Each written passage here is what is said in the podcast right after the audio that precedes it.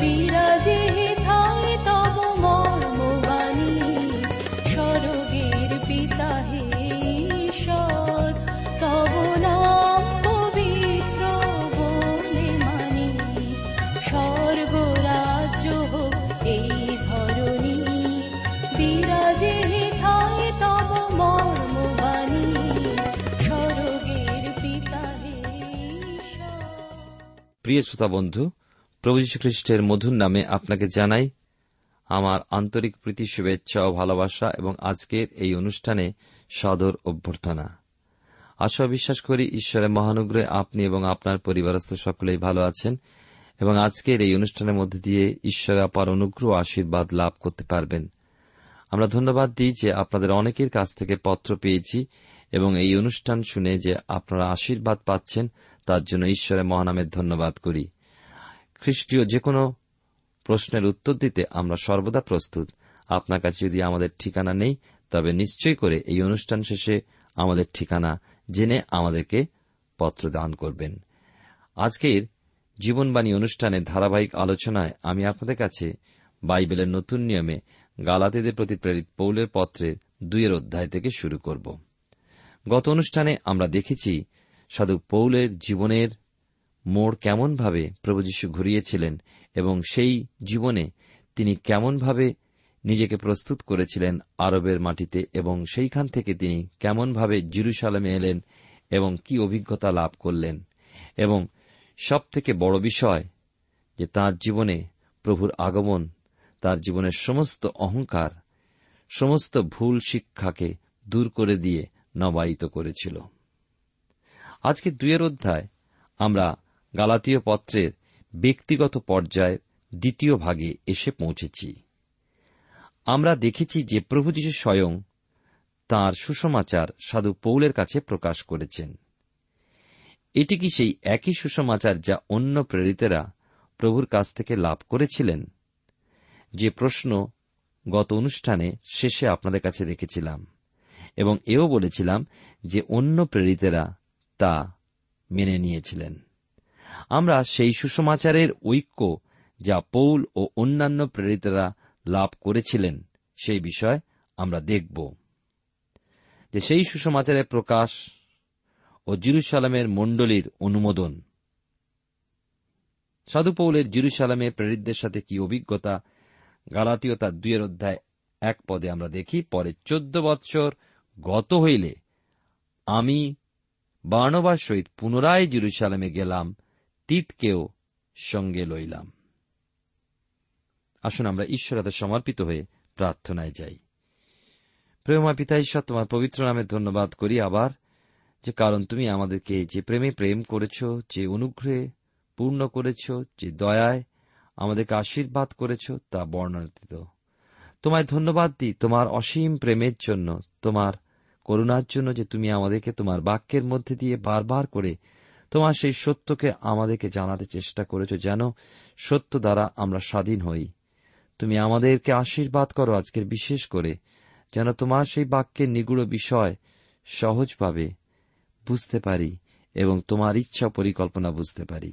তুমি আমাদের প্রত্যেক শ্রোতাবন্ধুকে আশীর্বাদ করো তাদের ব্যক্তিগত জীবনে পরিবার ও কার্যক্ষেত্রে। প্রার্থনা করি সেই সমস্ত যুবকদের জন্য যারা অন্ধকারে হারিয়ে যাচ্ছেন, যারা জীবনে কোনো পথ খুঁজে পাচ্ছেন না, যারা বুঝতে পারছেন না তাদের ভবিষ্যৎ কি, তুমি তাদের সঙ্গে কথা বলো। তুমি তাদের জীবনের পথ, তুমি তাদের জীবনের ভবিষ্যৎ তারা যেন বুঝতে পারে। তুমি সাহায্য করো, শক্তি দাও। আমাদের দেশকে তুমি আশীর্বাদ করো। আমাদের সকল দেশনাদেরকে আশীর্বাদ করো। আমাদের প্রত্যেকের সঙ্গে সঙ্গে থাকো। সকল ধন্যবাদ, গৌরব, মহিমা শুধুমাত্র তোমারই হোক। ত্রাণকতা যিশুর নামে প্রার্থনা চাই। আমেন।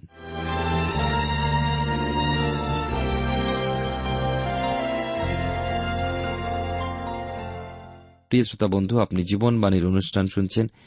এই অনুষ্ঠানে আমি আপনাদের কাছে বাইবেলের নতুন নিয়মে গালাতীয়দের প্রতি প্রেরিত পৌলের পত্রের দুইয়ের অধ্যায় এক পদ পাঠ করেছি, যেখানে আমরা পেয়েছি যে চোদ্দ বৎসর পর সাধু পৌল বার্ণবার সাথে তিতকে সঙ্গে নিয়ে জিরুসালামে গেলেন। আমরা এখানে দেখতে পাই পৌলের চমৎকার পদ্ধতি তিতকে সঙ্গে নিয়ে যাওয়া।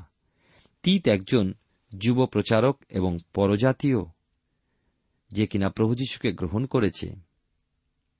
আমি বিশ্বাস করি জিরুসালেমে প্রথম যে কাউন্সিল বা সভা যা প্রেরিত পুনরোধ্যায় উল্লেখিত সব থেকে যেখানে বড় প্রশ্ন ছিল আলোচনার জন্য যে মানুষ কি ঈশ্বরের অনুগ্রহে পরিত্রাণ লাভ করে না তাকে মসির ব্যবস্থা অনুযায়ী জীবনযাপন করা প্রয়োজন। তিত তাদের সামনে এক উদাহরণস্বরূপ ব্যক্তি ছিলেন, কারণ তিনি সুন্নত করেননি। তাকে কি সুন্নত করতে বাধ্য করা হবে? এইটি একটা বড় বিষয় ছিল। ইহুদি শিক্ষকেরা বড় গলায় বলে বেড়াচ্ছিল, জিরুসালামের সকল বিশ্বাসীদের মসির ব্যবস্থা অনুসারে চলা প্রয়োজন।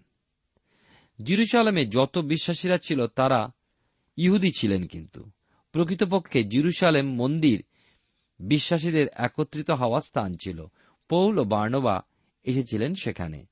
দুই পদে লেখা আছে, আর প্রত্যাদেশ কর্মে গমন করিলাম এবং যে সুসমাচার পরজাতিগণের মধ্যে প্রচার করিয়া থাকি, তথাকার লোকদের কাছে তাহার ব্যাখ্যা করিলাম। কিন্তু যাহারা গণ্যমান্য তাহাদের কাছে বিরলে করিলাম, পাছে দেখা যায় যে আমি বৃথা দৌড়িতেছি বা দৌড়িয়াছি।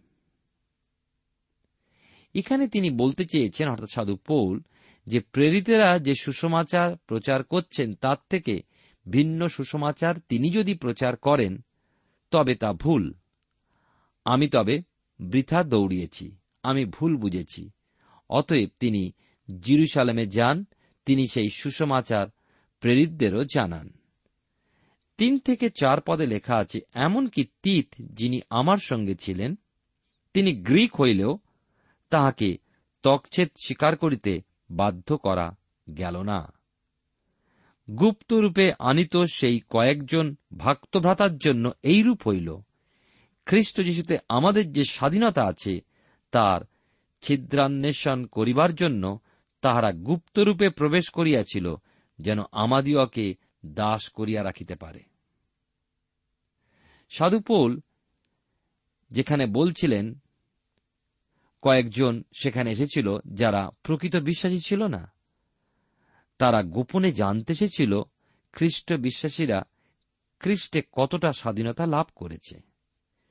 সেখানে তারা দেখতে পেল যুবক প্রচারক তিতকে, যিনি জাতিতে গ্রিক ছিলেন এবং পৌল তাকে সুন্নত করতে বাধ্য করেননি। অর্থাৎ পুরাতন নিয়মে মসির ব্যবস্থা অনুসারে যারা ইসরায়েল জাতীয়, তাদের সেই ঈশ্বরের প্রতি বিশ্বাসের নিয়ম অনুসারে অব্রাহামকে ঈশ্বর যে প্রথম আজ্ঞা দিয়েছিলেন, সেই অনুসারে তারা সকল পুরুষেরা সুন্নত হতো কিন্তু প্রভু যীশু খ্রিস্টের আগমন এবং তার প্রায়শ্চিত্তজনক মৃত্যু আমাদেরকে অনুগ্রহে বিশ্বাস দ্বারা পরিত্রাণ দান করে। সেইখানে কোন অবস্থায় কি একজন ইহুদিকে কীভাবে প্রভু যিশুর কাছে আসবে, সে যিশুতে বিশ্বাস করে আসবে। কিন্তু যে ইহুদি নয়, যে কিনা একজন পরজাতি বা গ্রিক, তাকে কি সুন্নত হয়ে প্রথমে ইহুদি হতে হবে, তারপরে কি যিশুতে বিশ্বাস করতে হবে? এইটি ছিল বিশেষ গুরুত্বপূর্ণ বিষয় এই সভার। অতএব জেরুসালেম মণ্ডলী এই তীত সম্বন্ধে কি সিদ্ধান্ত নেয় তা জানতে এসেছিল। সাধুপোল বলছেন, তারা তাকে বাধ্য করেননি সুন্নত করতে, অর্থাৎ তীতকে সুন্নত করতে এরা বাধ্য করেনি। তারা ওই মিথ্যা ভাইদের কথাও শোনেনি যারা লুকিয়ে ঢুকে পড়েছিল এই সভাতে। যদি তারা শুনত, তবে আমরা মসির ব্যবস্থার বন্ধনের শিকার হতাম এবং ঈশ্বরের আত্মার ও প্রভু যিশুতে যে স্বাধীনতা, তা হারাতেন তারা। দুইয়ের অধ্যায়, পাঁচ পদে লক্ষ্য করুন। লেখা আছে, আমরা এক দণ্ডমাত্র অধীনতা শিকার দ্বারা তাহাদের বশবর্তী হইলাম না, যেন সুসমাচারের সত্য তোমাদের নিকটে থাকে। এই মিথ্যা ভাইরা বলেছিল, এই তীত যে এখানে মণ্ডলীতে এসেছে, এখানে প্রকৃতপক্ষে সকলে ইহুদি, আর সে সুন্নত হয়নি। পোল বলেছিলেন, না, সে হয়নি, এবং হবেও না। সে আমাদের মতোই একজন বিশ্বাসী। সে ব্যবস্থা বিনা বিশ্বাসে পরিত্রাণ লাভ করেছে। পরিত্রাণের নিমিত্ত ব্যবস্থা কোনো অংশই পালন করার প্রয়োজন নেই। ছয় পদে লেখা আছে পরে গালাতীয়, তার দুই অধ্যায় ছয় পদ, তিনশো সাতাত্তর পৃষ্ঠায় আর যাহারা গণ্যমান্য বলিয়া খ্যাত, তাহারা কি প্রকার লোক ছিলেন, ইহাতে আমার কিছু আইসে যায় না। ঈশ্বর মনুষ্যের মুখাপেক্ষা করেন না। বস্তুত সেই গণ্যমান্য ব্যক্তিরা আমাকে কিছুই দেন নাই। সাধু পৌল বলছেন, আমরা প্রেরিতদের সাথে বসেছি এবং সেখানে বার্ণবাও ও তিত ছিলেন ও তাদের কাছে সুসমাচার জানিয়েছি। তারা বলেছিল, ভাই পৌল, আমরা অন্যের মুখে শুনেছি ভিন্ন কথা। আমাদের বলো, কি তুমি প্রচার করে থাকো? এবং পৌল তাদের বলেছিলেন। তিনি দেখলেন যে তিনি যা বলেছিলেন, তাতে প্রেরিতেরা কোনো কিছুই যোগ করেনি। তিনি অনুগ্রহের সুসমাচার প্রচার করতেন এবং তারাও পূর্ণরূপে তাঁর সাথে সহমত ছিলেন। তারাও সেই একই সুসমাচার প্রচার করতেন। সাত পদে লেখা আছে, বরং পক্ষান্তরে যখন দেখিলান যে ছিন্নতকদের মধ্যে যেমন পিতরকে, তেমনি অছিন্নতকদের মধ্যে আমাকে সুসমাচারের ভার দত্ত হইয়াছে। আমাদের বোঝা দরকার যে সুসমাচার দুটি নয়, একটি পিতরের, অন্যটি পৌলে তা নয়। তারা সকলে একমত বা সহমত ছিলেন। প্রকৃতপক্ষে সুন্নতের সুসমাচার অসুন্নতের সুসমাচার সেই সব ব্যক্তিদের উদ্দেশ্যে, অর্থাৎ যাহারা ইহুদি ও পরজাতি তাদেরকেই বোঝায়। অসুন্নত অর্থাৎ পরজাতিদের কথা সাধু পৌল বলছিলেন। তিনি আহত হয়েছিলেন পরজাতিদের মাঝে সুসমাচার প্রচারের নিমিত্ত। অন্যদিকে পিতর ইহুদিদের মাঝে প্রেরিত হয়েছিলেন, যারা সুন্নত ছিলেন। দুইয়ের অধ্যায় আট পদে লেখা আছে, কারণ চিহ্নতকদের কাছে প্রেরিত তত্ত্বকর্মের নিমিত্তে যিনি পিতরে কার্য সাধন করিলেন, তিনি পরজাতিগণের নিমিত্তে আমাতেও কার্য সাধন করিলেন। যখন পিতর প্রচার করেছিলেন তখন অনেকে প্রভু যীশুকে গ্রহণ করেন। আবার যখন পৌল প্রচার করেছেন, তখনও অনেকে প্রভুকে গ্রহণ করেছেন। তারা একই সুসমাচার প্রচার করেছিলেন। বর্তমানে যে সেবা কাজের মধ্যে ফল দেখতে পাওয়া যায়, সেই কাজ সমর্থনযোগ্য ও সাহায্য করা প্রয়োজন। নয় পদে লেখা আছে, যখন তাহারা আমাকে প্রদত্ত সেই অনুগ্রহ জ্ঞাত হইলেন তখন জাকব কৈফা ও জোহন, যাহারা স্তম্ভরূপে মান্য আমাকে ও বার্ণবাকে সহভাগিতার দক্ষিণ হস্ত দিলেন, যেন আমরা পরজাতিগণের কাছে যাই আর তাহারা ছিন্ন তকদের কাছে যান। প্রেরিতেরা পৌলের প্রেরিতত্ব মেনে নিয়েছিলেন। তারা দক্ষিণ হস্তের সহভাগিতা তাকে জানিয়েছিল, অর্থাৎ তাদের মধ্যে তাকে নিয়েছিল। এই সহভাগিতা অর্থে ব্যক্তিগত খ্রিস্টের সঙ্গে সম্পর্ক, খ্রিস্টের বিষয় সকল ভাগ করে নেওয়া। দশ পদে লেখা আছে, কেবল চাহিলেন যেন আমরা দরিদ্রদিওকে স্মরণ করি আর তাহাই করিতে আমিও যত্নবান ছিলাম। সাধু পৌল পরবর্তীকালে জিরুসালামের দরিদ্র ভক্তদের জন্য দান নিয়ে আসেন। কারণ তারা তাড়নার মধ্যে অতি দীনতা ও দুঃখে জীবনযাপন করেছিল। কারণ সাধু পোল তার জীবন পরিবর্তনের পূর্বে তিনি স্বয়ং এই তাড়নার নেতৃত্ব দিয়েছিলেন, অতএব এখন তিনি নিজের হাতে এই সাহায্যের দান আনতে চেয়েছিলেন। এটি একটি সামাজিক সেবা, আমরা বহু সময় প্রকৃত সেবার গুরুত্ব দিই না। জাকব তার দুইয়ের অধ্যায়। বিশেষ করে পনেরো থেকে সতেরো পদে জাকব সেই কথাই বলেছেন। আর জাকব বলছেন, প্রকৃত ধর্মকর্ম সেটাই হল বিধবা এবং যারা পতিত তাদের তত্ত্বাবধান করাই হচ্ছে প্রকৃত ধর্মকর্ম। আমরা দেখি যে আন্তকিয়াতে পিতরের সাথে পৌলের অভিজ্ঞতা এবারে। এই ব্যক্তিগত পর্যায়ে আমরা আরবেতে পৌলের সাথে প্রভু যিশুর অভিজ্ঞতা লক্ষ্য করেছি এর আগে, এবং জিরুসালামে প্রেরিতদের সাথে তার অভিজ্ঞতার কথা শুনলাম। এখন দেখব আন্তিওখিয়াতে তার পিতরের সাথে অভিজ্ঞতা। আমরা খেয়াল রাখব ভাগটা, আবার বলে দিই, প্রথম পর্যায়, অর্থাৎ দম্মেশকের পথে প্রভু যিশুর সঙ্গে সাক্ষাতের পর তিনি আরবে প্রায় তিন বৎসর ছিলেন এবং সেই সময় তার অভিজ্ঞতার কথা এবং তার প্রথম বৎসরে তিনি সেই অভিজ্ঞতা লাভ করেছিলেন, দুর্ভাগা মনুষ্য আমি। এবং তারপরে আমরা দ্বিতীয় অভিজ্ঞতায় আমরা দেখলাম যে তিনি জিরুসালামে এলেন এবং প্রেরিতদের সাথে তার অভিজ্ঞতা চোদ্দ বৎসর পর এবং এখন দেখব আন্তিকাতে তার পিতরের সাথে অভিজ্ঞতা। আন্তকিয়ার মণ্ডলীতে বেশিরভাগ কিন্তু পরজাতীয় বিশ্বাসীরা ছিলেন। যদিও বা ইহুদি ও পরজাতীয়দের সংমিশ্রণ ছিল। সেখানে কি ঘটেছিল আমরা বুঝতে পারব না, যদি না আমরা জানি প্রথম যুগের বা আদি মণ্ডলী কেমনভাবে কার্যনির্বাহ সম্পন্ন করত। তারা প্রভুর ভোজের সাথে প্রেম ভোজেরও আয়োজন করত। এ বিষয়ে সাধু পোল প্রথম করিন্তীয় পত্রে বর্ণনা করেছেন।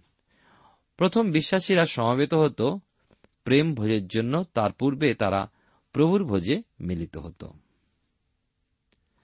যখন পরজাতীয়রা পরিবর্তিত হয়েছিল, তখন এখন সমস্যা দেখা দিল, ইহুদিরা কখনো দেবতার উদ্দেশ্যে উৎসর্গীকৃত খাবার খেত না। অথচ পরজাতীয়রা প্রতিমাপূজক ছিল ও দেবতার উদ্দেশ্যে উৎসর্গীকৃত মাংস খেতে তারা অভ্যস্ত ছিল।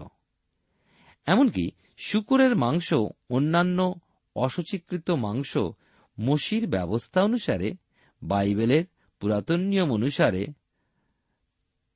তা খেতে ইহুদিরা অভ্যস্ত ছিল না, তাই ইহুদি থেকে যারা খ্রিস্টকে গ্রহণ করেছিল তারা তা গ্রহণ করত না, অথচ আমরা দেখতে পাই যে পরজাতীয়রা এই সকল খেতে কোনোভাবে পিছিয়ে থাকত না। তারা সেইভাবেই বড় হয়ে উঠেছিল, অতএব এগুলি তাদের কাছে কোনো সমস্যা ছিল না। ফলে ইহুদি খ্রিস্টানেরা যারা এসবেতে আঘাত পেত বা বাধা পেত, তাদের জন্য কি করা যেতে পারে? তাই আন্তকিয়াতে দুটি টেবিলের ব্যবস্থা ছিল। একটি ইহুদি খ্রিস্টান ও অন্যটি পরজাতি বিশ্বাসীদের নিমিত্ত। পৌল পরজাতিদের টেবিলে খেয়েছিলেন, যদিও বা তিনি একজন ইহুদি ছিলেন। তথাপি পরজাতিদের সাথে খেয়েছিলেন কারণ তিনি শিক্ষা দিয়েছিলেন, কেউ মাংস খাক আর না খাক, তাতে কিন্তু কোনো পার্থক্য হয় না। যখন সিমন পিতর আন্তখিয়াতে সাধু পৌলের সাথে সাক্ষাৎ করতে আসেন, তখন তার কাছে এক নতুন অভিজ্ঞতা লাভ হয়, কারণ কখনো তিনি অসুচি পশুর মাংস খাননি। আপনাদের নিশ্চয়ই মনে আছে যে কর্নেলিয়াসের গৃহে যাওয়ার পূর্বে জোপ্পায় প্রভুকে তিনি কি বলেছিলেন যা আমরা পাই প্রেরিত তার দশের অধ্যায়।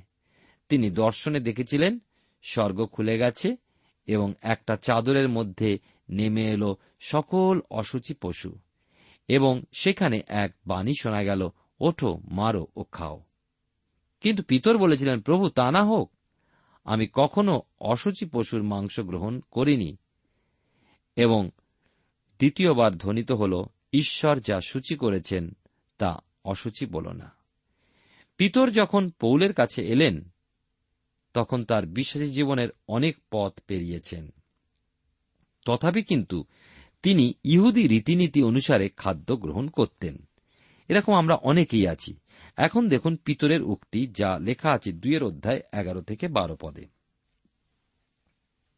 গালাতীয় দুইয়ের অধ্যায় এগারো, বারো পদে বিশ্বাস দ্বারা পরিত্রাণ লাভ। কিন্তু কৈফা যখন আন্তখিয়া আসিলেন, তখন আমি মুখের উপরেই তার প্রতিরোধ করিলাম, কারণ তিনি দোষী হইয়াছিলেন।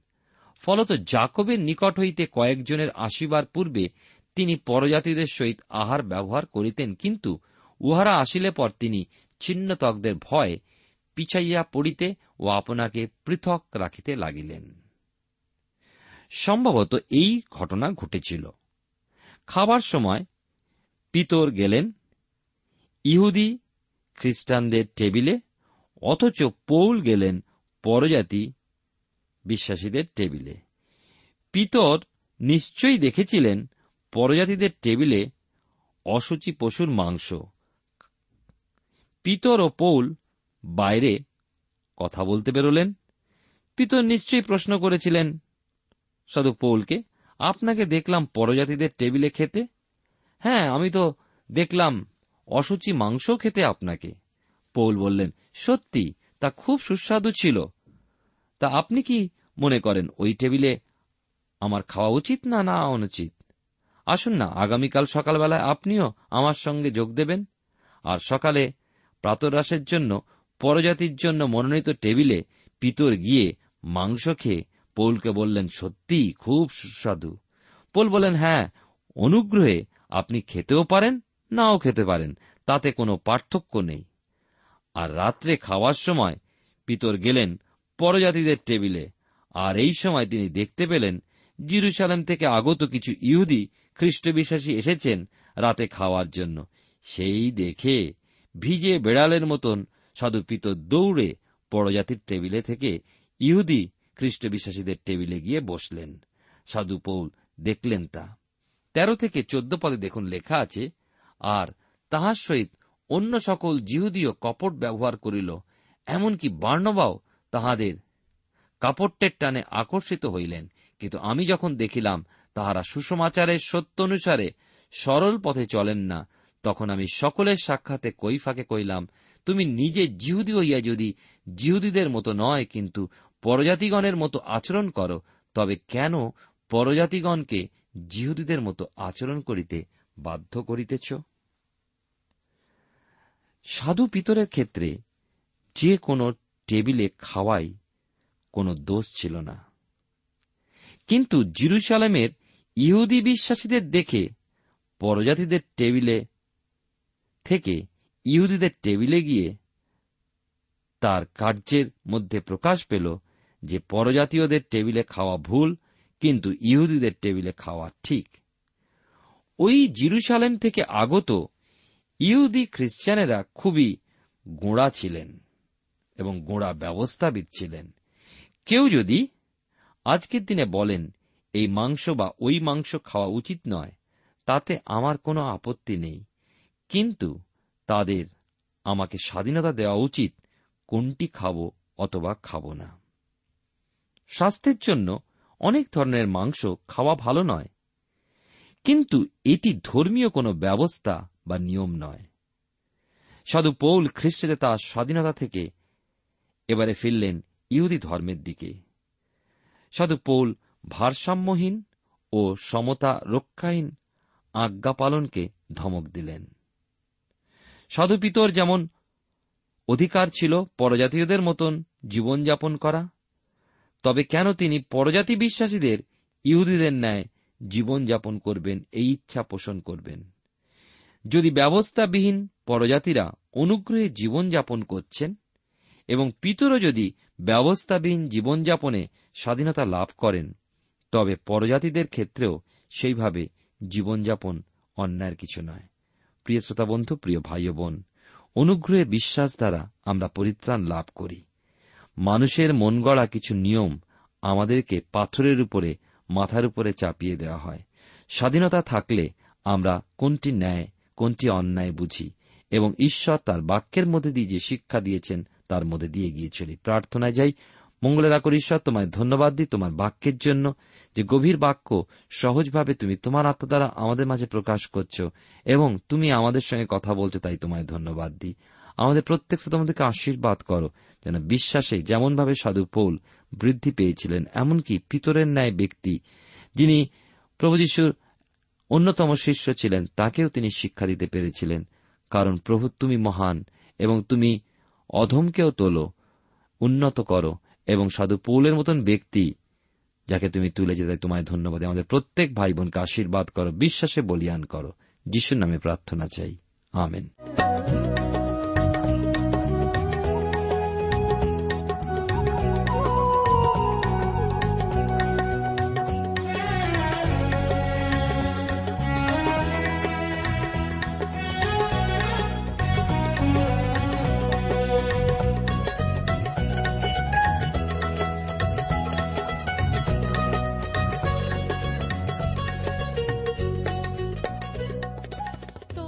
শ্রোতা বন্ধু, এতক্ষণ শুনলেন বাইবেল থেকে জীবনবাণীর আজকের আলোচনা। আমাদের অনুষ্ঠান কেমন লাগল? যদি এই বিষয়ে আপনি আরও কিছু জানতে চান এবং আপনার যদি বাইবেল না থাকে, তাহলে বাইবেল ছাড়া এই অনুষ্ঠান আপনি কেমনভাবে বুঝতে পারছেন, আমাদের ঠিকানায় শীঘ্রই লিখে জানান।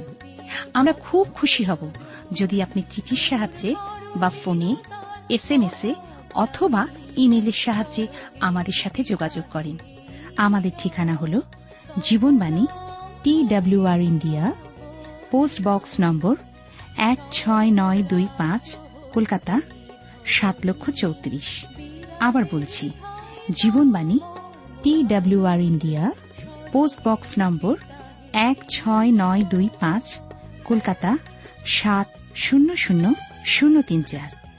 আমাদের ইমেলের ঠিকানা হল Bengali TTV at radio eight eight two dot com আবার বলছি Bengali TTV at radio eight eight two dot com আমাদের phone number two four three eight double zero four five two four three eight double zero four five এবং আমাদের mobile নাম্বারটা লিখে নিন nine four double three four nine seven two three five আবার বলছি nine four double three four nine seven two three five আজকের সময় এখানেই শেষ।